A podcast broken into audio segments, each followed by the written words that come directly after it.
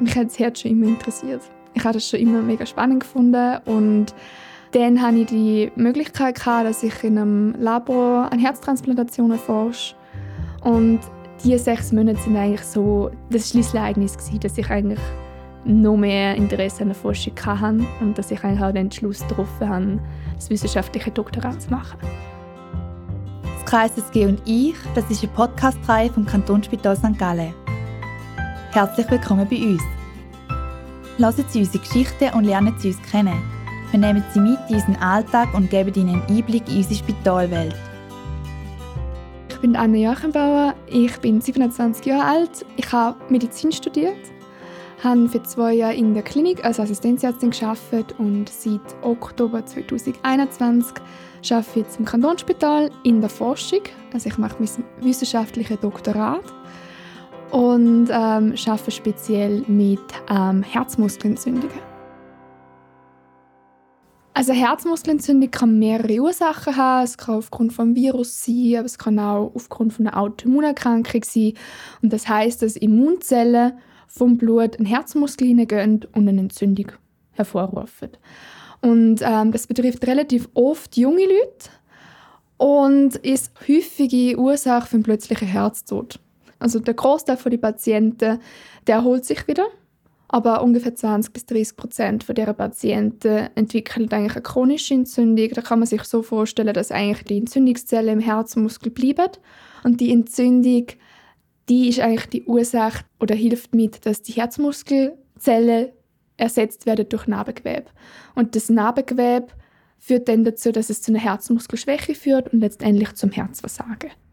Wir wollen herausfinden, welche Patienten ein erhöhtes Risiko haben, dass sie in die chronische Entzündung und dann auch ein erhöhtes Risiko haben, in das Herzversagen zu gehen.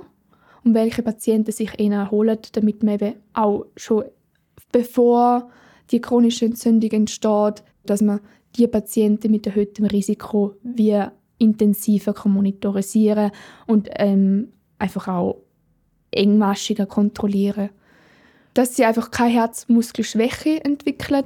Das ist eine extreme Einschränkung im Alltag und die Patienten brauchen auch meistens eine Herztransplantation.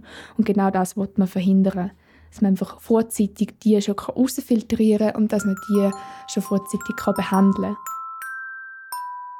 Seit eineinhalb Jahren bin ich jetzt im medizinischen Forschungszentrum, mache dort mein Doktorat und im medizinischen Forschungszentrum, das kann man sich so vorstellen, sind sehr viele verschiedene Leute. Das Team besteht aus extrem vielen Disziplinen, was extrem wichtig ist auch in der Forschung, dass man auch ganz viele verschiedene Sichtweisen bekommt.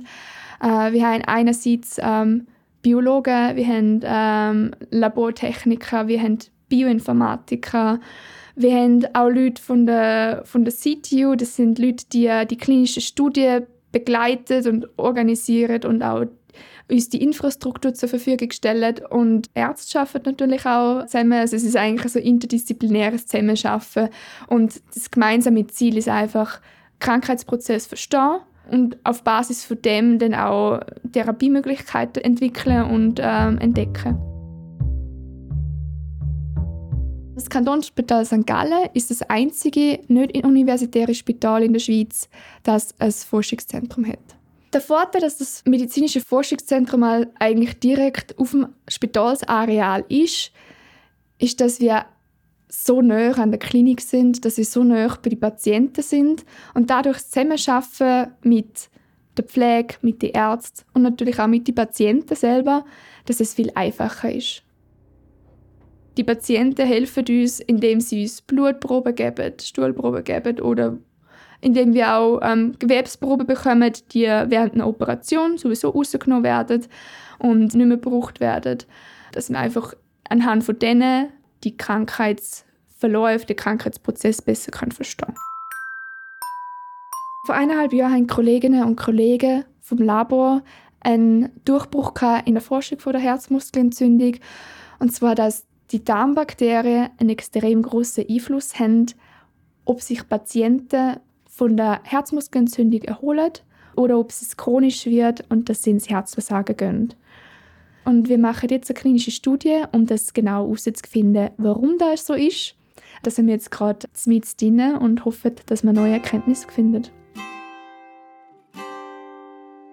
Mein Arbeitsalltag ist sehr abwechslungsreich, ähm, da ich ja in der klinischen Forschung arbeite, mit Patienten arbeite, aber auch andererseits mit im Mausmodell arbeite, im Labor arbeite. Deswegen ist eigentlich keine Woche wie die andere.